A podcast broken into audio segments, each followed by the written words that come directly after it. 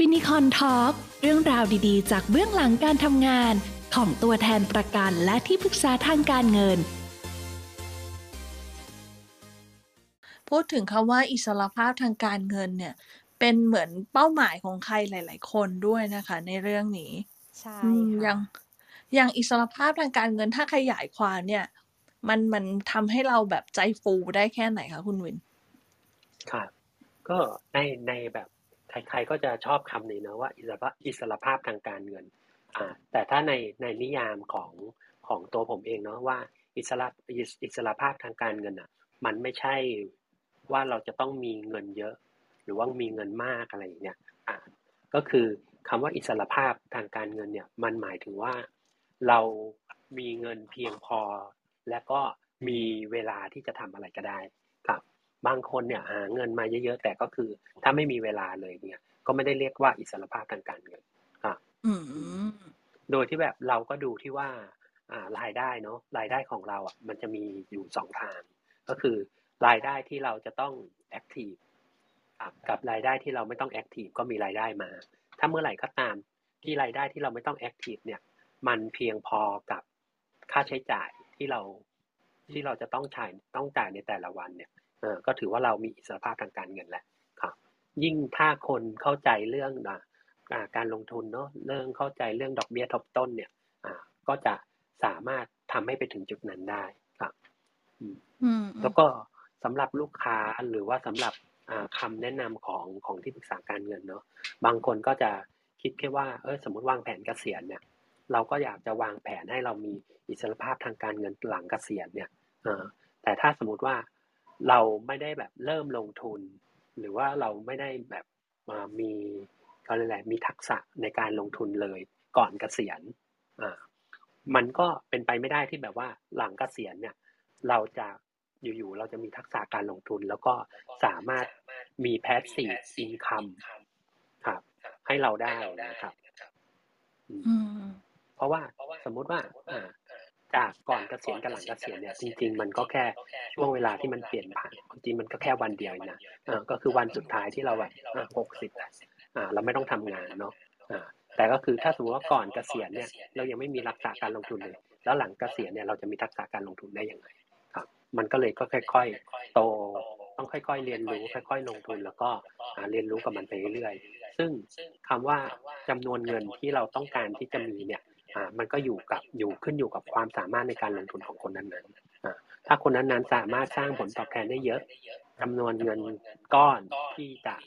อ่ามาทำให้เกิดอิสรภาพทางการเงินเนี่ยก็จะเล็กหน่อยอ่าแต่สำหรับบางคนถ้าสมมติว่าทักษะการลงทุนมีน้อยอ่าจำนวนเงินก็ต้องหาไม่หาได้มากหน่อยแค่นั้นเองครับ อืม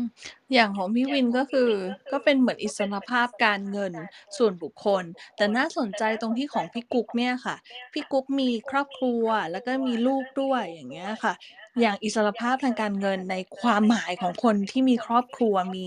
มีลูก มีอย่างเงี้ยค่ะ ของพี่กุ๊กเป็นยังไงบ้างคะ?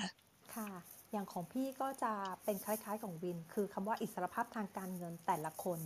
ให้ให้คำจำกัดความที่แตกต่างกันสำหรับในมุมมองพี่ก็คือ เราได้ใช้ชีวิตกับลูกๆอย่างเต็มที่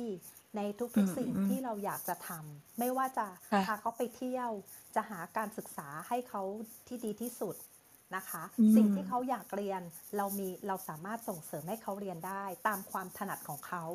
เพราะว่าพี่ค่ะพี่มี mindset ว่า ลูกของพี่ไม่จำเป็นต้องเรียนหนังสือเก่ง หรือว่าอืจะจะมต้องเป็นโตขึ้นจะต้องเป็นนู่นนี่นั่น แต่ในมุมมองขค่องะพี่พี่มองว่าอยากให้เขาทำอะไรก็ได้ที่เขาชอบ แล้วเขาได้ทำงานอย่างที่เขามีความสุข อืมอืมถือว่าอย่างอย่างที่พี่กุ๊กพูดนะตั้งแต่แรกเลยก็คือ เหมือนเป็นการลงทุน โดยที่ไม่ได้หวังผลตอบแทน ใช่ อืมแล้วก็แอบอิงไปอีกนิดหนึ่งว่า คือเหมือนกับที่พี่โยงไปในเรื่องของประกันคือความรักเนี่ยคือถึงค่ะแม้ว่าเราจะทุ่มเทเวลาให้กับเขาเต็มที่ด้วยลักษณะงานของเราเราสามารถเลือกได้ใช่ไหมคะว่าอืมเราจะจัดสรรยังไงให้เขา แต่ในทางกลับกัน เราเองก็ไม่คาดหวังว่าเขาจะต้องมาดูแลเรา เราเองจะต้องดูแลเราให้ดีที่สุดเพื่อไม่เป็นภาระของเขาพ ราะอย่าลืมว่าโลกในอนาคตเนี่ยเราไม่รู้ว่าเขาจะเติบโตขึ้นมา จะดูแลตัวเองได้ดีขนาดไหน เพราะฉะนั้นค่ะที่จะเป็นคนหนึ่งที่จะไม่เป็นภาระให้กับลูก อืม นี่นี่เรียกว่าแบบเขาค่ะพี่ขพี่นาดการพี่ลอ้งอมทุนเลยกับค่ะลูกพี่กุ๊กยังต้องใช้ความรู้เลยเห็นไหมบอกแล้วการลงทุนคือความรู้ ของลูกนี่เขาเรียกว่าต้องใช้กุศโลบายค่ะพี่อ้อม เออ ค่ะ ก็ อะ แล้วมาถึงพี่วินค่ะ เกือบลืมเนี่ย สุดท้ายครับก็คือเหมือนถ้าถ้าประกันคือความรักเนอะอ่าวันนั้นก็มานั่งนึกว่า เอ๊ะแล้วการลงทุนมันคืออะไรครับ แล้วก็ไปชอบอยู่คำหนึ่งก็คือว่าการลงทุนอะ มันคือศิลปะในการสร้างผลตอบแทนครับอืมเพราะว่าจริง ๆ แล้วอะการลงทุนสำหรับสำหรับคนที่ไม่เข้าใจเนอะ สำหรับคนที่ไม่เข้าใจอะ ยากอ่าแต่ถ้าสำหรับคนที่เข้าใจจริง ๆ มันง่ายครับ อืม จริง ๆ ก็คือสมมุติว่า อ่า เราจะเคยได้ยินใครๆก็บอกเนอะการลงทุนเนี่ยมันก็แค่ซื้อถูก แล้วก็ไปขายตอนแพงอ่า จริง ๆ หลักการมันมันแค่นี้จริง ๆ อืมที่แบบว่าเอ้ยเราจะซื้อถูกได้ยังไง แล้วก็เราจะไปขายตอนแพงได้ยังไง อ่า ประมาณเนี้ยอืมแต่แค่ พอเราไม่เข้าใจแล้วเราก็เลือกสินทรัพย์ไม่ได้อะไรเงี้ยอ่าแล้วก็มีอยู่คำหนึ่งที่เขาบอกว่าอ่าเลือกให้เป็นเย็นให้พอรอให้ได้อย่างเงี้ยเออถ้าเราเลือกสินทรัพย์ถูกนะอ่าแล้วเราก็เข้าใจมันเข้าใจเข้าใจมันว่าเอ๊ะอนาคตอะหรือว่าในระยะยาวอ่าในความระยะสั้นมันมีความผันผวนอยู่แล้ว แต่ในระยะยาวอะมันจะมันมันยังไงมันก็ต้องสูงขึ้นอ่าแล้วก็ถ้ามันสูงขึ้นเนี่ย ถ้าสมมติว่าระยะสั้นเนี่ย เราแค่เราจะทำยังไงให้เราได้ต้นทุนที่ต่ำที่สุดแค่นั้นเอง อืมอืมสำหรับเหมือนกับเอ่อถ้าถ้าบอกกับลูกค้าเนาะจะชอบเปรียบเทียบเป็นเราซื้อบ้านอ่าสมมุติเราซื้อบ้านหลังหนึ่งอะเป็นบ้านโครงการหรือบ้านอะไรก็ได้อ่าเราก็จะรู้ว่าสมมุติว่าเขาขายสองล้านอย่างเงี้ย ต้นทุนจริงๆอะมันไม่ถึงสองล้านหรอกอ่ามันก็ล้านกว่าๆหรือแบบอ่าสมมุติว่าเขาสร้างต้นทุนจริงอาจจะล้านเดียว แต่ขายแล้วสองล้าน อืม แล้วก็ทุกสินทรัพย์ในโลกเนี้ย มันก็จะมีพรีเมียมแบบนี้อยู่ อืม แต่คือแค่ว่าตอนที่เราซื้อเราไม่รู้หรอกว่าต้นทุนนะตอนนั้นอะ มันเป็นยังไง เหมือนการลงทุนอะ เราก็ไม่รู้หรอกว่าเราลงทุนไปแล้วเนี่ย สินทรัพย์ตอนเนี้ยมันเป็นมันมันต้นทุนอยู่ที่เท่าไหร่ มันมีพรีเมียมอยู่ที่เท่าไหร่ แล้วเมื่อไหร่ก็ตามที่ไอ้สินทรัพย์นั้นอะ มันโตมากกว่าพรีเมียมที่เราซื้อมา มันก็จะเป็นเป็นการที่เราได้กำไรจริง ๆ อ่าแต่ในระยะทางมันก็มีความผันผวนเนาะอย่างเช่นสมมติ เราซื้อหมู่บ้านหนึ่งหมู่บ้านเนี่ยมีร้อยหลัง เราซื้อมาสองล้านเนาะถ้าสมมติว่าอยู่ๆมีคนที่เพิ่งซื้อเหมือนกัน แต่เขาแบบ เอ้ย ไม่อยากได้แล้วเขายอมขายขาดทุนเนาะอาจจะขายล้านห้าก็ตามอย่างเงี้ยอ่าเวลาสินทรัพย์นั้นๆมันมาทูมาเก็ตเนาะก็คือราคาตลาดมันก็จะบอกว่า เนี่ยหมู่บ้านเนี่ยเขาราคาตลาดอยู่ที่ล้านห้าเพราะว่ามีคนขายล้านห้าบางทีเราก็ตกใจว่า เอ้ย มันหายไปขาดทุนไปตั้งห้าแสนอย่างเงี้ย เออเราก็ไม่มั่นใจกับมันแล้วว่าเอ้ยมันมันเกิดอะไรขึ้นอะไรอย่างเงี้ยเออแต่ถ้าเรามีมีความรู้เนาะเรามีความรู้เราก็สามารถที่จะออกแบบหรือว่าในการเอ่อ create ของมันได้ก็เออมันก็เลยเป็นศิลปะเหมือนกัน อย่างเช่นอ่าบางคนก็ถ้าสมมติว่าไม่มีที่ปรึกษาทางการเงินนะ ในการอ่า market timing กับกับสินทรัพย์ต่างๆเนี่ยก็อาจจะใช้วิธี DCA ก็ได้อ่าเราก็ DCA ไปเรื่อยๆ ว่าเราก็ได้ต้นทุนที่ถูกหรือแพงอะไรอย่างเงี้ยเราก็เฉลี่ยเฉลี่ยกันไปถ้าวันใดวันหนึ่งมันต้นไอ้ราคาตลาดมันมากกว่าต้นทุนที่เราได้เนี่ย เราก็ขายมันามาทำกำไรอย่างเงี้ยครับ แต่ทุกสิ่งทุกอย่างมันก็คือควรจะวางแผนไว้ว่า เราจะวางแผนเงินก้อนนั้นทำอะไรอย่างเงี้ยแล้วก็จะมีซึ่งในรายละเอียดอะมันก็จะมีกลยุทธ์เยอะแยะเลย ไม่ว่าจะเป็นกองทุนเชิงลุกกองทุนเชิงรับเพื่ออะไรอย่างเงี้ย อืม แต่ถ้าเรารู้ทุกอย่างกับมันเนาะสิ่งนั้นแหละมันก็จะเป็นความสนุกในการออกแบบอออกแบบพอร์ตของเรา หรือว่าออกแบบอ่า passive income ของเรา อย่างที่บอกว่าเราจะมีเราจะต้องสร้างแอปเราจะต้องสร้างสินทรัพย์ของเราอะมากหรือน้อย อยู่ที่อยู่ที่ความรู้หรือทักษะการลงทุนของเราออยู่ที่เราสร้างผลตอบแทนได้เท่าไหร่ ถ้าเราสร้างผลตอบแทนของ asset เราได้สัก แปดเปอร์เซ็นต์อย่างเงี้ยอ่าเราก็อาจจะต้องมีสินทรัพย์อยู่ที่อ่าประมาณหนึ่งแต่ถ้าเราสร้าง passive เอ้ยเราสร้างผลตอบแทนของเราอะอยู่ที่สามเปอร์เซ็นหรือห้าเปอร์เซ็นเราก็ต้องมีสินทรัพย์ที่จะมาทำ passive income ของเรามากขึ้นประมาณเนี้ยครับพอลงตัวเลขแล้วเริ่มงงไหม ใครงงยกมือขึ้นนะ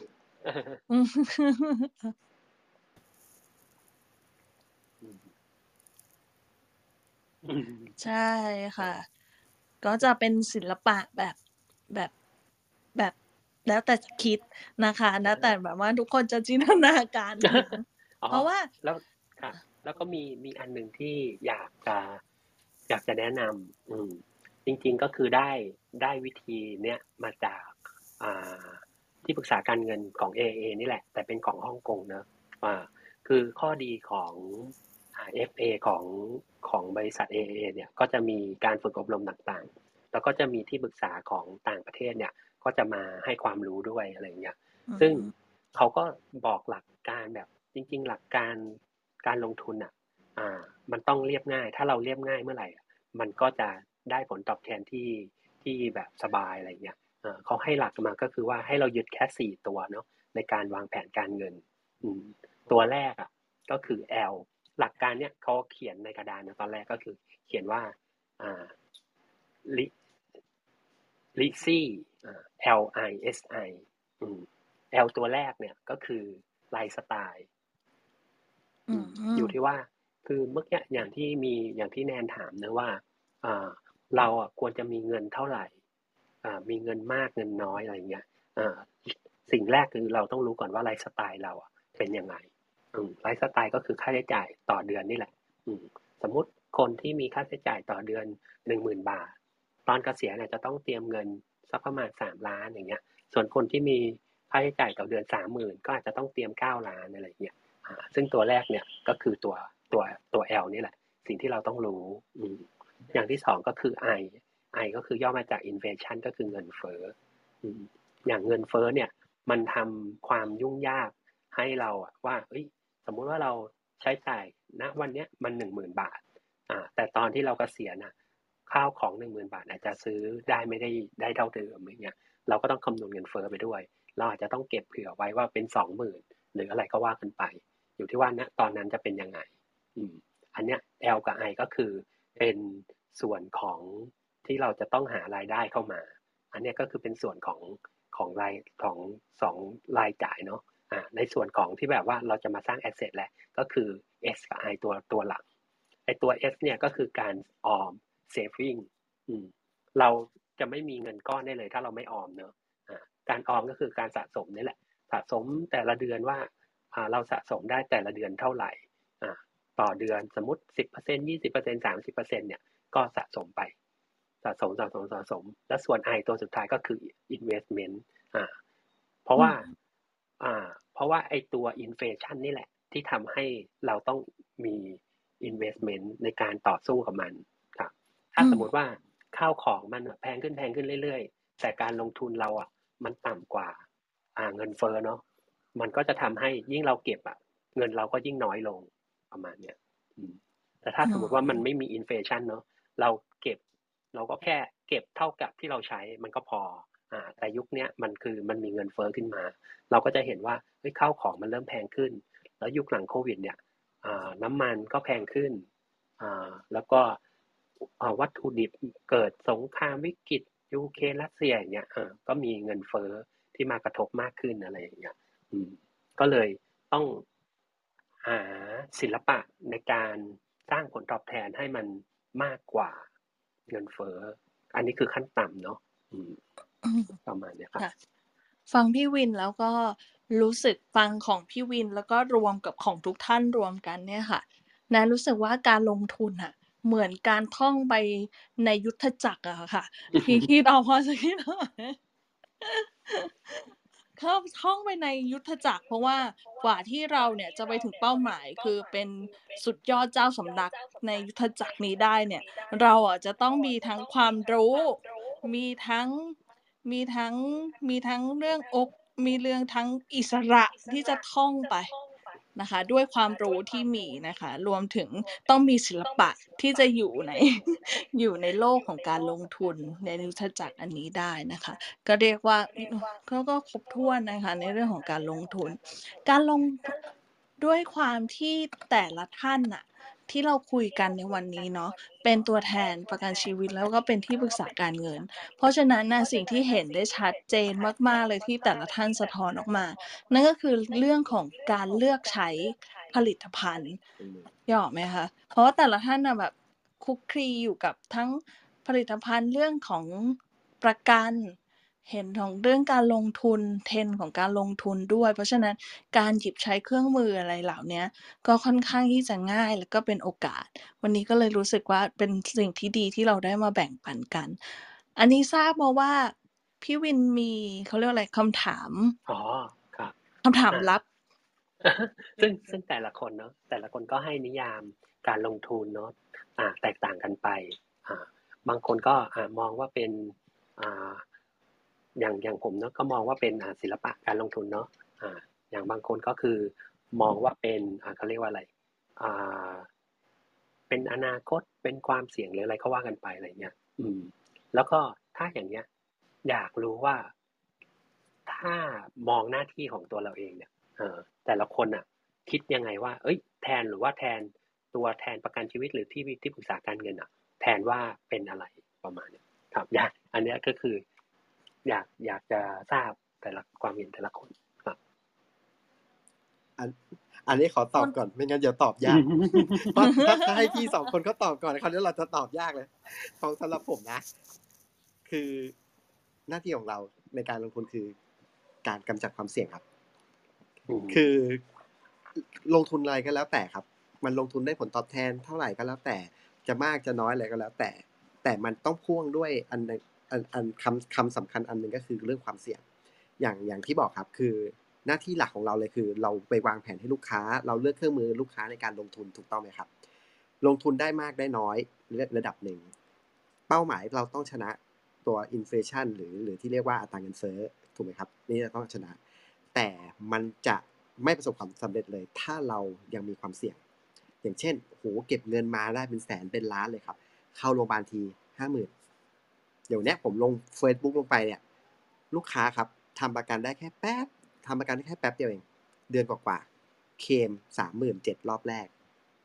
สมมุติถ้าเราไม่ได้กำจัดเราหน้าที่เรากำจัดความเสี่ยงให้ลูกค้า ถ้าเราไม่ได้บอกให้ลูกค้า วันนั้นเราไม่เท่าไหร่เราไม่ไปขายลูกค้า เราไม่ไปบอกลูกค้าว่าพี่ครับ ประกันตัวนี้ดีอย่างนั้น ประกันตัวนี้ดีอย่างนี้ เรากำจัดความเสี่ยงให้นะ ถ้าคุณลูกค้าเกิดเหตุอะไรขึ้น ตรงเนี้ยโอนย้ายความเสี่ยงเนี้ยให้บริษัทประกันรับผิดชอบไป ซึ่งตรงเนี้ยมันมันสำหรับผมมันคือมันคือการอุดรอยรั่วทางการเงิน ความเสี่ยงมันคือรอยรั่วแบบใหญ่ ๆ ของการเงินเลย ค่ารักษาพยาบาลเนี่ยคือรอยรอยรั่วใหญ่ ๆ ของของการเงินเลย เพราะถ้าเราไม่มีประกันมามา support ตรงเนี้ยเงินที่เราเก็บมาทั้งชีวิตอะครับ มันอาจจะต้องสูญไปกับการรักษาครั้งนั้นก็ได้ มีตัวอย่างหลาย ๆ เคสเลยครับที่แบบที่แบบผมขออนุญาตเอ่ยชื่อนะที่แบบเราเห็นคืออย่างสมัยผมเนี้ยคือ อิทธิพลางกูรอย่างเงี้ย เขาเป็นหัวหน้าครอบครัวใช่ไหมเขามีลูกแล้วก็มีภรรยา ภรรยาเขามีหน้าที่ในการเลี้ยงลูกอย่างเดียวเลย อิทธิพลางกูปรากฏว่าประสบโรคภัยไข้เจ็บ เขาก็ต้องเนื่องจากที่อย่างที่บอกครับ เขาไม่ได้ทำประกันชีวิต เขาต้องเอาเงินเก็บทั้งหมดของชีวิตเขา มารักษาตัวเขาเพื่ออะไรครับ เพื่อให้เขาหาย แล้วกลับมาสามารถทำงานใหม่ได้ แต่ความจริงที่มันปรากฏกันขึ้นก็คือ เขารักษาไม่หาย เขาก็ ไปพร้อมกับเงินของเขาที่เอามารักษาตัวสำคัญครับ คนอยู่ข้างหลัง คนที่คุณแม่ที่เป็นคุณคุณคุณแม่ที่เลี้ยงลูกอย่างเดียว เขาไม่เคยทำงานหาเงิน เขาเคยแต่เลี้ยงลูกลองคิดดูสภาพครับว่าจะเกิดอะไรขึ้นนี่แหละครับคือความสำคัญสำหรับอาชีพของเราว่า เราต้องไปเอาความเสี่ยงออกจากชีวิตเขาให้ได้ ซึ่งในที่นี้ที่เรามาทำงานตรงนี้ก็คือการทำประกันชีวิตนั่นแหละครับนี่คือการลดความเสี่ยงครับ จริง ๆ แล้วน้องเอ็กซ์ก็พูดหมดเลยนะคะ แทนทุกคนเลยนะขำว่าคำถามนี้ตอบคนเดียวหมดเลย ไม่ได้ ถ้าตอบตอบทีหลังรับรองนะว่าตอบยากแน่นอน แล้วก็เป็นคำถามเซอร์ไพรส์เนอะที่ที่น้องวินก็ไม่ได้บอกดีนะจะมีคำถามลับด้วยนะคะ นี่อืมคือต้องมีสติครับอะก่อนก่อนที่จะเป็นคำพูดสวยๆของพี่กุ๊กพี่กุ๊กก็จะมีศิลปะ ในการพูดที่ยอดเยี่ยมมากนะคะ พี่อ้อมขอตอบต่อเติมจากของเอ็กเนาะก็คือหน้าที่เราอะก็อย่างที่บอกคือทำหน้าที่โอนย้ายความเสี่ยง ก็คืออย่างเราต้องมองก่อนว่าคำว่าประกันชีวิตอะมันไม่มีเรื่องขาดทุนหรือกำไร แต่การลงทุนมันยังมีเรื่องกำไรหรือขาดทุน แต่ทั้งนี้ทั้งนั้นเลยหน้าที่ของเราอะค่ะก็ต้องทำสองอย่างควบคู่กันไป ก็คือเราต้องคิดว่า บางคนเราต้องเปลี่ยน mindset ของลูกค้าก่อนว่าบางคนคิดว่าการทำประกันชีวิตอะทำแล้วขาดทุน แต่เขาไม่เคยคิดเลยว่า ถ้าวันหนึ่งที่คนที่รักขาดคุณไป แล้วชีวิตเขาจะเป็นยังไง นี่คือหัวใจสำคัญของประกันชีวิตเนาะแต่สำหรับเรื่องของการลงทุนเนี่ยสิ่งที่สำคัญมากๆก็คือเรื่องของอย่างที่บอกว่าเราต้องหาศิลปะในการลงทุนได้ แน่ ๆ คือความรู้ของเราต้องแน่นและมีความรู้ที่ถูกต้อง เพราะฉะนั้นเนี่ยงานของเราเนี่ย ก็คือต้องเข้าใจเนื้องาน ต้องเข้าใจไม่ว่าจะเป็นแบบประกันชีวิตแบบไหนที่เหมาะกับลูกค้า หรือแบบไหนที่สำคัญ และทางนี้ทั้งนั้นเราก็ต้องคำนวณได้ว่าทุนประกันชีวิตของครอบครัวเขาควรมีเท่าไหร่ แล้ววิธีไหนล่ะหน้าที่ของเราที่จะทำให้เงินเขาไปถึงเป้าหมายของเขาได้ อย่างเมื่อต้นรายการที่พูดคำว่าอิสระทางการเงินเนาะมันก็เป็นคำที่สองคำมาเชื่อมกันคืออิสระกับการเงิน อย่างที่บอกว่าอิสระของแต่ละคนแต่ละครอบครัว ไม่ว่าจะเป็นอิสระเรื่องของไลฟ์สไตล์หรือเรื่องของ ชีวิตความเป็นอยู่หรือเรื่องของการมีเวลามันก็แล้วแต่เราว่า เราให้นิยามของอิสระด้านไหน กับการเงินก็อยู่ที่แต่ละคนว่าต้องการเป้าหมายทางการเงินเท่าไหร่ เนี่ยแหละค่ะ หน้าที่ของเราตรงคำตอบตรงคำถามไหมคะวินครับวินกำลังทำหน้างงตรงวินครับตรงกำลังครับฟังเพลินใช่ครับๆสำหรับของต้องพี่กุ๊กครัถ้าบถ้าในเรื่องของบทบาทหน้าที่ของเราเนี่ย พี่ก็จะมองตัวเองเป็น ดีไซเนอร์นักออกแบบอือืครับมนะคะ ดีไซน์เพื่ออะไรคะเพื่อให้ตรงกับความต้องการของลูกค้ามากที่สุด เพราะแต่ละคนแต่ละครอบครัวเนี่ยโจทย์ของเขาแตกต่างกัน การทำงานของเราในบทบาทหน้าที่ของเราเนี่ยเผื่อได้ว่าเราจะพบกับความสนุกในทุกๆวันเลย ที่เราจะได้ไปพบกับเขาไปพบกับลูกค้าไปออกแบบชีวิตของเขาให้สมบูรณ์ที่สุดใช่ไหมคะ เพื่อให้เป้าหมายของเขาบรรลุ เนี่ยค่ะคือสิ่งที่เป็นบทบาทหน้าที่ของเราสำหรับในเรื่องของความรู้เนี่ยในทุกๆส่วน ไม่ว่าจะเป็นการลงทุนหรือการการการโอนย้ายความเสี่ยงล้วนแล้วแต่จะต้องมีความรู้แทรกเข้ามา ถ้าเราเองเรามีความรู้ที่เติมเต็มให้กับลูกค้าได้ ลูกค้าก็จะเกิดความมั่นใจว่าอ่าเขาได้เลือก ได้เลือกดีไซเนอร์คนนี้ที่จะดูแลชีวิตของเขาไปตลอดอะค่ะอืมครับ เป็นการออกแบบเนอะครับ ออกแบบชุดให้เหมาะกับแต่ละคนแต่ละบุคคล ใช่ครับอืมใช่ค่ะ ครับ เก๋มากเลยครับ ซึ่งซึ่งเนาะตอนตอนที่อ่าสัปดาห์ที่แล้วที่ผมนั่งนั่งคิดคิดว่า เอ๊ะอ่าในแต่ละคนเนี่ยจะเอ่อจะมีนิยามยังไงล่ะเนาะแต่ก็คือก็มาคิดของตัวเองด้วยเหมือนกันว่า เออ ถ้าสมมติประกันมันคือความรักเนาะและการลงทุนของผมเนี่ย ก็คือผมก็แทนว่า เอ้ยการลงทุนมันคือ ศิลปะในการสร้างผลตอบแทนใช่ไหมครับอ่าแล้วผมก็มองว่าเออแล้วหน้าที่ของตัวแทนประกันชีวิต แล้วก็ที่ปรึกษาการเงินเนี่ยมันคืออะไรเออผมอยู่ๆผมก็นึกถึงเรื่องสมัยก่อนก่อนอาชีพก่อนนะครับ ที่จะมาทำเป็นที่ปรึกษาการเงินอ่าก็คือทำเกี่ยวกับอ่าโปรดักชันอืมก็จะมีได้สัมภาษณ์ของบุคคลหลาย ๆ คนเนาะอ่าแล้วก็จะมีสัมภาษณ์สัมภาษณ์หนึ่งก็คือว่าที่ชอบเนาะ ก็จะมีการมีมีเหมือนกับแบบเขาก็ตั้งคำถามนะครับว่า อืม การเขาตั้งคำถามอะครับ คือตอนนั้นอะไปสัมภาษณ์อยู่อยู่แถวภาคเหนือครับ ก็จะเป็นพวกเชียงใหม่เชียงรายแม่ฮ่องสอนอย่างเงี้ยครับอ่าก็คือจะมีทีมเขาไปพัฒนาพื้นที่แถวนั้นอะไรเงี้ย อืม แล้วก็จะมีคำถามกันมาว่า เออ คุณจะพัฒนากลุ่มพวกเนี้ยไปถึงไหนอะไรเงี้ยครับอ่าแล้วก็เหมือนกับ ก็มีเขาเรียกว่านักพัฒนาที่แบบเป็นรุ่นครูอาจารย์อย่างเงี้ยคำถามคำถามนี้มาทุกคนก็เลยแบบเออก็ก็ก็มาตั้งคำถามกับตัวเองเหมือนกันว่าเออแล้วคนที่แบบไปพัฒนาคนหรือว่าไปให้ความรู้หรือไปอะไรอย่างเงี้ยเขาเขาจะทำทำแบบเหมือนต้องการจะทำอะไรอะไรเงี้ยสุดท้ายอะไรเงี้ย ซึ่งพอกลับมานั่งคิดของตัวเองอะเกี่ยวกับงานนี้อะไรเงี้ย ก็ก็มาสะดุดใจตรงนี้เหมือนกันว่าเฮ้ย จริง ๆ แล้วอะหน้าที่ของเราเนาะอ่าของผมก็เลยจะมองว่าเหมือนเป็นนักดับเพลิงครับอืมซึ่งการที่เราอะเป็นนักดับเพลิงเนาะหน้าที่ของเราอะ มันเหมือนกับวันนั้นที่มีที่อาจารย์ท่านนั้นเขาถามว่าเราจะพัฒนาไปถึงไหนอ่าซึ่งคำตอบในใจตอนนั้นก็คือสำหรับนักพัฒนาที่เขาลงพื้นที่เนอะก็คือเขาพัฒนาจนเขาไม่ต้องไม่ต้องมีหน้าที่ ก็คือไปถึงจุดจุดหนึ่งที่ลูกค้าหรือว่าคนคนนั้นๆน่ะเขาสามารถทำของเขาได้เองได้ครับซึ่งเหมือนนักดับเพลิงนี่แหละ นักดับเพลิงในมุมมองของผมเนาะไม่ใช่ว่ามันต้องมีเหตุเกิดขึ้นมา แล้วเราถึงไปดับเพลิงให้เขา หรือว่าพอร์ตเขาต้องเสียก่อน แล้วเราถึงไปช่วยเขาหรืออะไรเงี้ยหรือแม้หรือแม้กระทั่งเรื่องสุขภาพ อืม เรื่องสุขภาพเรื่องประกันชีวิตอะไรเงี้ยครับ ก็คือไม่ต้องให้มันเกิดความเสียหายอะไรเงี้ยอ่ามันถึงจะต้องไปช่วยเขา เพราะจริงๆ หน้าที่หลักๆ ของนักดับเพลิงเนาะ มันไม่ใช่ว่าไปการดับไฟอ่าที่เกิดเหตุ แต่ก็คือเป็นทำยังไงก็ได้ ให้ความรู้ป้องกันอ่าไม่ให้มันเกิดภัย หรือไม่ให้เกิดไฟไหม้อย่างเงี้ยครับ อืม ซึ่งก็ถือว่า เขาเรียกในมุมมองผมเนี่ยก็คือคิดว่าถ้าถ้าคนอ่าถ้าลูกค้าทุกคนนะครับอ่าเวลาเกษียณแล้วเนาะจริง ๆ แล้วอะมันก็คือเราก็พาเขาไปถึงอีกฝั่งหนึ่งแล้วอ่าแล้วถ้าสมมติว่าเขามีเขารู้แล้วว่า เอ้ย จริง ๆ แล้วถ้าตลาดหุ้นขึ้นแล้วเขาต้องทำยังไง หุ้นลงต้องทำยังไง หรือว่าความผันผวนมันคืออะไรอย่างเงี้ยอ่ามันก็จะตรงกับตรงกับอ่า นิยามของของทางฟินิคอนเราเหมือนกัน ที่บอกว่าเราจะเน้นก็คือ 3S เนาะเออก็คือ S แรกก็คืออ่า financial service ใช่ไหมครับอ่าแล้วก็ให้บริการเรื่องสินค้าทางการเงินอ่าแล้วก็อันที่สองก็คือ after service เนอะแล้วก็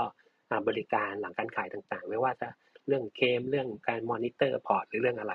อันสุดท้ายก็คือ S สุดท้ายก็คือ education service ก็คือมันไม่ใช่ว่าอ่า ไม่ใช่ว่าเราจะต้องอยู่กับลูกค้าตลอด แต่ถึงจุดจุดหนึ่งแล้ว ถ้าลูกค้าแบบถึงมีความรู้ถึงแบบดูแลพอร์ตตัวเองได้อะไรเงี้ยถือว่าเป็นเป็นจุดของที่ผมคิดนะว่าเฮ้ยมันเป็นจุดสุดท้ายที่เขาเขาเขาสามารถรันได้ตัวเองอะไรอย่างเงี้ยครับซึ่งจริง ๆแล้วมันไม่ได้การการสร้างผลตอบแทนเนอะไม่ได้ไม่ได้ซับซ้อนมากครับ แต่ที่ที่มันมีความซับซ้อนหรืออะไรเงี้ยมันอยู่แค่ความ ความโลภกับความกลัวแค่นั้นเองครับอืมไม่รู้ว่าไม่รู้ว่าตรงกับที่คนอื่นคิดไหมชอบอะชอบนักอืมดับเพลิงเนอะแล้วก็สอนที่เขาดับไฟเองเป็นเนาะใช่ไหมครับมันไม่จำเป็นทุกครั้งที่เราเป็น ก็อย่างพี่กุ๊กก็ชอบเหมือนกันที่พี่กุ๊กบอกเป็นดีไซเนอร์ แต่ถ้าสำหรับเราสองคนล่ะเอกเราสองคนน่าจะเรียกว่าเป็นวิศวกรชีวิตได้ไหมเพราะเราจะต้องสร้างทีมเขียวที่ดีนี่ ต้องมีใช่พิมไหมพ์เขีคะยน้อวงแนนใช่ไหมคะต้องมีคือพิมพ์เขียววิศวกรต้องมีพิมพ์เขียว จะสร้างบ้านได้แต่ละหลัง มันยังต้องมีพิมพ์เขียวพูดซะโบราณเลยเนอะตอนนี้ก็คือบอกว่าแค่แบบบ้านแต่ว่าพูดแล้วคนเห็นภาพชัด เช่นเดียวกันเขาจะสำเร็จทางเป้าหมายชีวิตเขาเนี่ยแหละ แล้วก็ต้องเป็นวิศวกรชีวิตให้กับเขาได้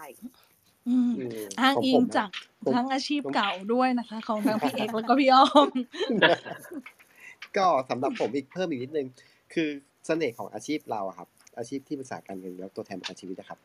คือเราเราสามารถเป็นหมอก็ได้ เราสามารถเป็นอาจารย์ก็ได้ อย่างว่าอย่างอย่างวันอย่างวันเนี้ยสองสามวันเนี้ยมาก็คือ เราเป็นหมอคืออะไร เราเป็นหมอคือเราสามารถบอกให้ลูกค้าโรงพยาบาลเนี้ยดีสุดเลยโรงพยาบาลเนี้ยถ้าเป็นเป็นโรงพยาบาลเด็กนะเนี่ยไปโรงพยาบาลนี้เลยเนี่ยเหมือนเราเป็นหมอว่าเอ้ยเราสามารถหาการรักษาพยาบาลที่ดีที่สุดให้สำหรับลูกค้า ในวันที่เราอยากเป็นอาจารย์ เราที่บอกว่าลูกค้าครับ อนาคตลูกค้าอยากไปเรียนส่งลูกไปเรียนเมืองนอก หรือไปไปเรียนในมหาลัยอะไรเราสามารถบอกว่า เอ้ย แต่แต่มหาลัยนั้นนะมันต้องใช้เงินนะ เราต้องเริ่มเก็บเงินนะ เออ มหาลัยเขาบอกจุฬาลงกรณ์ดี พระจอมเกล้าดี ที่ไหนดี ดีหมดละครับ ถ้ามีเงิน ถูกไหมครับ เราจะทำยังไงให้ว่าลูกเราได้ไปเรียนในนอกนอกจากนอกจากมีเงินเราจะต้องเก่งด้วยใช่ไหมครับ เพราะฉะนั้นนะครับ เราในฐานะที่บอกเราเราอยากเป็นอาจารย์อย่างเงี้ย เราก็บอกว่า เออ เก็บเงินไว้ให้ลูกนะเราเราสามารถวางแผนทางการเงินว่า เอ้ย ถ้าเราเริ่มเก็บวันนี้ ตอนอายุลูกอายุ 20 เราจะมีเงินประมาณนี้ เราสามารถส่งลูกไปเรียนที่ใดก็ได้ที่เราอยากให้ลูกเราไปเรียน เนี่ยเสน่ห์ของอาชีพของเราครับ มันมีแบบนี้ด้วย ใช่แล้วอย่างที่เมื่อกี้เอ็กบอกเนอะว่า อ่าว่าหาหมอที่ไหนดีอะไรเงี้ย อย่างเรา อาชีพที่ปรึกษาทางการเงินเนาะก็จะต้องมีเครื่องมือเยอะแยะอยู่แล้วในการดูแลลูกค้าอ่าไม่ว่าจะเป็นประกันหรือว่าเป็นเรื่องการลงทุนอย่างเงี้ยถ้าในส่วนที่แบบอ่าส่วนของประกันเนี่ยคือไม่มีที่ปรึกษาทางการเงินอันไหนที่แบบ อยากให้ลูกค้าต้องเคลมนะหรือว่าอยากให้ลูกค้าแบบเฮ้ยต้องกำไรจากประกันอะไรเงี้ยหรือว่าต้องเป็นเป็นโรคร้ายแรงหรือนู่นนี่นั่นอะไรเงี้ยอ่าก็คือก็มีคำแนะนำเนี่ยก็คือเหมือนเหมือนในในไอเดียความคิดของผมเหมือนกันนะก็คือแบบเออมัน มันคือต้องดูแลสุขภาพไปด้วยอ่าหรือถ้าเกิดอะไรมานิดนึงอย่างเงี้ยก็ควรจะไปตรวจสุขภาพ แล้วก็แนะนำว่าที่ไหนดีที่อะไรเงี้ยซึ่งหลาย ๆ บริษัทเนาะณตอนนี้ก็ก็ก็เห็นวิธีคิดแบบนี้ขึ้นมาครับไม่ว่าจะเป็นว่าเฮ้ยเราต้องดูแลสุขภาพเนาะมีโครงการ Vitality อะไรเงี้ยที่แบบเราดูแลสุขภาพไปด้วย เราจะได้ไม่ต้องเคลมอ่าแต่คือถึงเราดูแลสุขภาพเราไม่ต้องเคลมไงมันก็ต้องมีอะไรที่มา กระจายความเสี่ยงหรือโอนความเสี่ยงจริง ๆอะไรเงี้ยก็คือเป็นประกันเข้ามามาช่วยอะไรเงี้ยครับอืมแล้วก็สิ่งที่ได้มาเนี่ยเจ็ดแปดปีที่ได้ทำไทยได้ได้ทำที่ปรึกษาการเงินเนาะก็จะมีความรู้เกี่ยวกับหมอ เกี่ยวกับแพทย์เยอะขึ้นมามากนอกจากตัวเลขนะซึ่งแบบเออรู้เลยว่าเอ้ยคนเป็นโรคอะไรมากมากขึ้นอะไรเงี้ย มีการป่วยยังไงอะไรเงี้ยเราก็รู้เลยว่าเออเพราะว่า บางครั้งอะ มันก็คือขาดขาดการวินิจฉัยที่ที่รวดเร็ว อืม แล้วก็จะเห็นข้อผิดพลาดของหลาย ๆ คนเนาะที่ที่ถึงแม้จะมีเงินก็ตามอะไรเงี้ยแต่เงินนั้นน่ะ มันเป็นเงินที่ก็เรียกว่าไม่พร้อมใช้ อืม คนลูกค้าบางคนมีเวลเยอะก็จริง แต่ก็จะเสียได้อะไรเล็กๆน้อยๆอ่า แล้วก็มองข้ามจำทำให้แบบอ่าจากสิ่งเล็ก ๆ เนี่ยก็เป็นสิ่งที่อ่า มีปัญหาภายหลังได้อะไรเงี้ยอืมแต่ถ้าสำหรับคนที่ใช้เครื่องมือทางการเงินแบบครบทุกอย่างอะไรเงี้ย หรือแบบว่าถ้าเขามีประกันแล้วเนี่ยเขาก็ไม่ต้องกลัวที่จะต้องเสียเงินเนาะเขามีอะไรเล็กน้อยเขาก็ไปไปไปให้ตรวจอ่าเพราะเขารู้อยู่แล้วว่าเฮ้ยเขามีบริษัทมาจ่ายให้เขาได้อะไรเงี้ยครับ ก็ถือว่าเป็นก็เป็นอันนึงเหมือนกันมันคือความสงบมันคือความสงบสุขทางใจนะเวลาเรามีประกัน เหมือนอ่านความคิดพี่ออกเลยอะเอ็กแยกเองพูดก่อน ใช่ใช่งั้นพี่ขอพูดเป็นภาษาอังกฤษแล้วกัน peace of mind แต่มันมันสำคัญจริงๆนะพี่ คือวันที่ลูกค้าเข้าไปโรงพยาบาลอะพอลูกค้าเขาของผมเขามีประกันแบบเหมาจ่ายห้าล้านเนี้ยเขาบอกครับ ไม่ต้องห่วงนะ มีเหมาจ่ายห้าล้าน คือเขาพูดเองอะ คือลูกคนที่แบบมีลูกแล้วเข้าโรงพยาบาลอะ แล้วเขาพูดแบบเนี้ย คือเขาสบายคือเรารู้เลยว่าเขามีความสบายใจ เขาไม่แคร์เลยค่ารักษาเท่าไหร่ เพราะเขาเขามั่นใจเขาอุ่นใจว่าเฮ้ยเขามีประกัน เออ เราก็เลยแบบวันที่เขาแบบไลน์มาบอกไม่ต้องไม่ต้องมาดูแลนะเอออย่าอย่าเอาลูกเข้าโรงพยาบาลเองเนี่ย คือเราแบบเป็นตัวแทนแล้วแบบเออเฮ้ยความสบายใจนี่มันสำคัญเนาะความสบายใจนี่ราคามันประเมินค่าไม่ได้จริงๆนะเออเดี๋ยวเดี๋ยวก่อนนะพี่เอกลูกค้าบอกไม่ต้องมาดูแล ลูกค้าดูแลตัวเอง ลูกค้าดูแลตัวเองเขาคือ คือวันที่เราเราอธิบายเขาอะครับ เราอธิบายแบบแบบเคลียร์มากแบบชัดเจนมาก แล้วก็มายเซ็ตของลูกค้าดีอยู่แล้วเขาลูกค้าเขาบอกว่าเนี่ยเขาทำประกันไว้ก่อน ยังไม่รู้ว่าจะได้เปิดเทอมเมื่อไหร่ แต่พอไปเปิดเทอมปุ๊บเขาก็ไม่รู้ว่าลูกเขาจะไปติดเชื้อโรคอะไรจากโรงเรียนเขาเลยบอกงั้นทำไว้ก่อน ซึ่งตอนแรกเราอะเราอะขายแค่ประกันแบบประกันแบบปกติที่เป็นค่าค่าห้องรักษาที่แบบไม่เหมาจ่ายใช่ไหมครับ แต่เราเรารู้ครับว่าเอ้ยเรารู้เรามีความรู้ทางการเงินว่าเฮ้ยเดี๋ยวนี้ประกันเนี่ยมันพัฒนาไปแล้วนะ มันมีประกันฟรีนะ เราก็เอาไปเสนอลูกค้า ซึ่งเบี้ยประกันมันแพงกว่าปกติสองเท่า แต่เราอะพยายามจนลูกค้าเห็นภาพว่า เออเฮ้ยแพงจริงนะ แต่มันได้เงินคืน แพงจริงนะ แต่สุดท้ายคุ้มครองยาวๆ 85 ปี ลูกเขามีความคุ้มครอง 85 ปีไปเลยอย่างเงี้ยเขาก็เลยซื้อไอเดียผม พอวันที่วันได้เคลมขึ้นมาจริงๆอะลูกค้าเอาใบเสร็จมาโชว์ครับว่าเขาจ่ายตังค์เพิ่มเท่าไหร่นะร้อยห้าสิบบาท อย่างเงี้ยคือเขา happy มาก ถึงบอกว่าความสุขทางใจเนี่ยมันมันมันประเมินค่าไม่ได้จริง ๆ ครับ จะบอกว่าฟังวันนี้น้องแนนคิดเหมือนกันไหมคะว่าฟินิคอนทีมทุกคนแบบว่ามีความเป็นมืออาชีพมาก ฟังแล้วก็ยิ้มชื่นใจกับมายเซ็ตกับสิ่งที่นำเสนอและสิ่งที่คิดอยู่อะค่ะ ก็รู้สึกดีใจมากเลยหัวหน้าอ้อมเขาเรียกว่าหัวหน้าห้องนะคะหัวหน้าแล้วอย่างเมื่ออย่างเมื่อกี้เรื่องการลงทุนก็เหมือนกันเนาะเอออย่างเช่นแบบ ถ้าสมมติว่าอ่ามีสำหรับคนที่มีมีที่ปรึกษาการเงินมาดูแลอย่างเงี้ยครับ อ่าอย่างเนี้ยช่วงต้นปีก็จะเห็นเรื่องแบบความผันผวนเนาะอ่ามันก็จะมีลงมีขึ้นมีลงมีขึ้นตลอดอ่าแต่ถ้าสมมุติว่า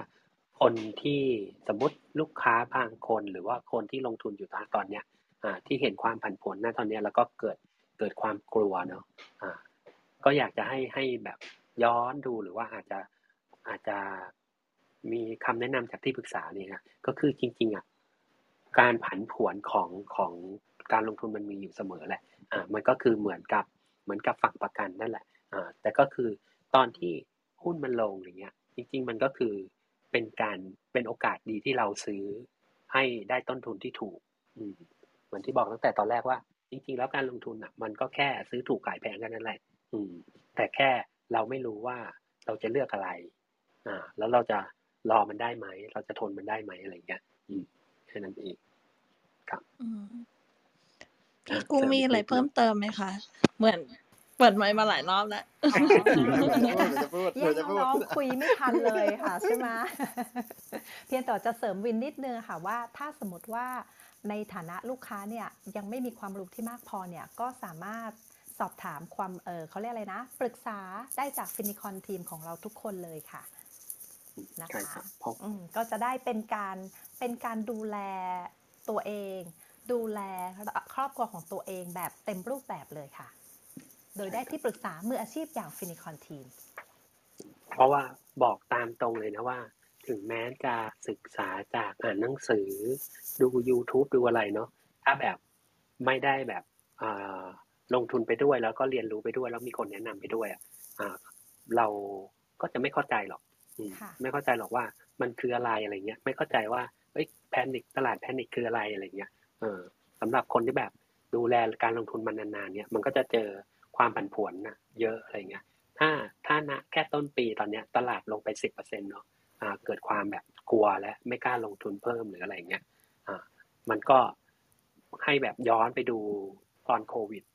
ตอนโควิดตลาดลงไปห้าสิบเปอร์เซ็นต์อ่าแต่ก็เก้าเดือนก็กลับขึ้นมาได้อะไรเงี้ยครับมันแล้วมันก็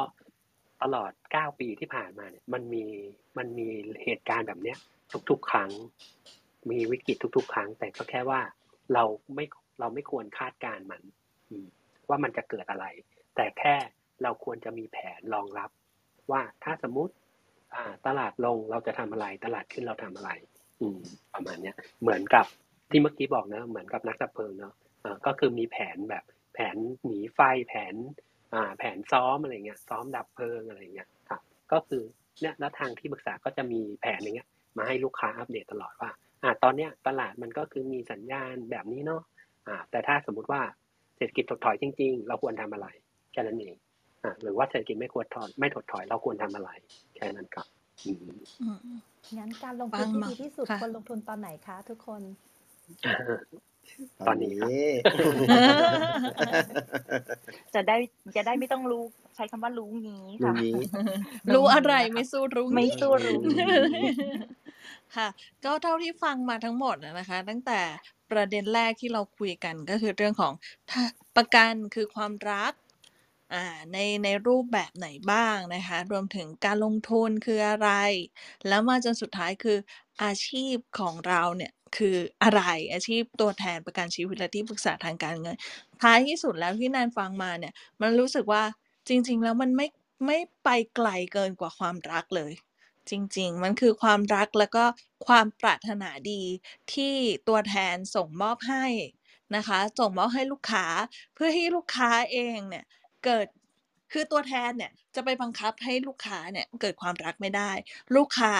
ตัวแทนเดินเข้าไปก้าวหนึ่งลูกค้าเดินเข้ามาอีกก้าวหนึ่งด้วยความต้องการที่จะวางแผนดีไซเนอร์ดีไซน์ความรักแล้วก็ดีไซน์ความรักที่จะส่งต่อ ให้กับครอบครัวแล้วก็ให้กับตัวเอง เมื่อมันมารวมกันนะคะ มันก็คือความปรารถนาดีที่ส่งมอบให้แก่กัน วันนี้สนุกมากเลยค่ะ ที่ได้ทั้งสี่ท่านน่ะมาคุยกัน ได้เห็นแบบมุมมองมิติต่างๆ ที่หลากหลายนะคะ มิติจากหัวหน้าห้องแล้วก็หนึ่งละจากคุณแม่จากว่าที่หัคุวณหน้าพ่อห้องจากจากคุณแม่นะคะ แล้วก็จากว่าที่คุณพ่อรวมถึงอ่า คนที่คิดอะไรเป็นตัวเลขได้เก่งมากนั่นก็คือพี่วินน่ะนะคะเมื่อมันมารวมกันแล้วก็คือนี่แหละคือฟินิคอนทีมนะคะ ที่พร้อมที่จะทำงานแล้วก็ส่งต่อส่งมอบความรักนะคะเอ่อด้วยผลิตภัณฑ์ทางการเงิน ไม่ว่าจะเป็นประกันหรือว่ากองทุนต่างๆนะคะ เพื่อที่จะดูแลทุกท่านค่ะสำหรับวันนี้ขอบคุณ เอ่อออเดียนทุกคนด้วยนะคะ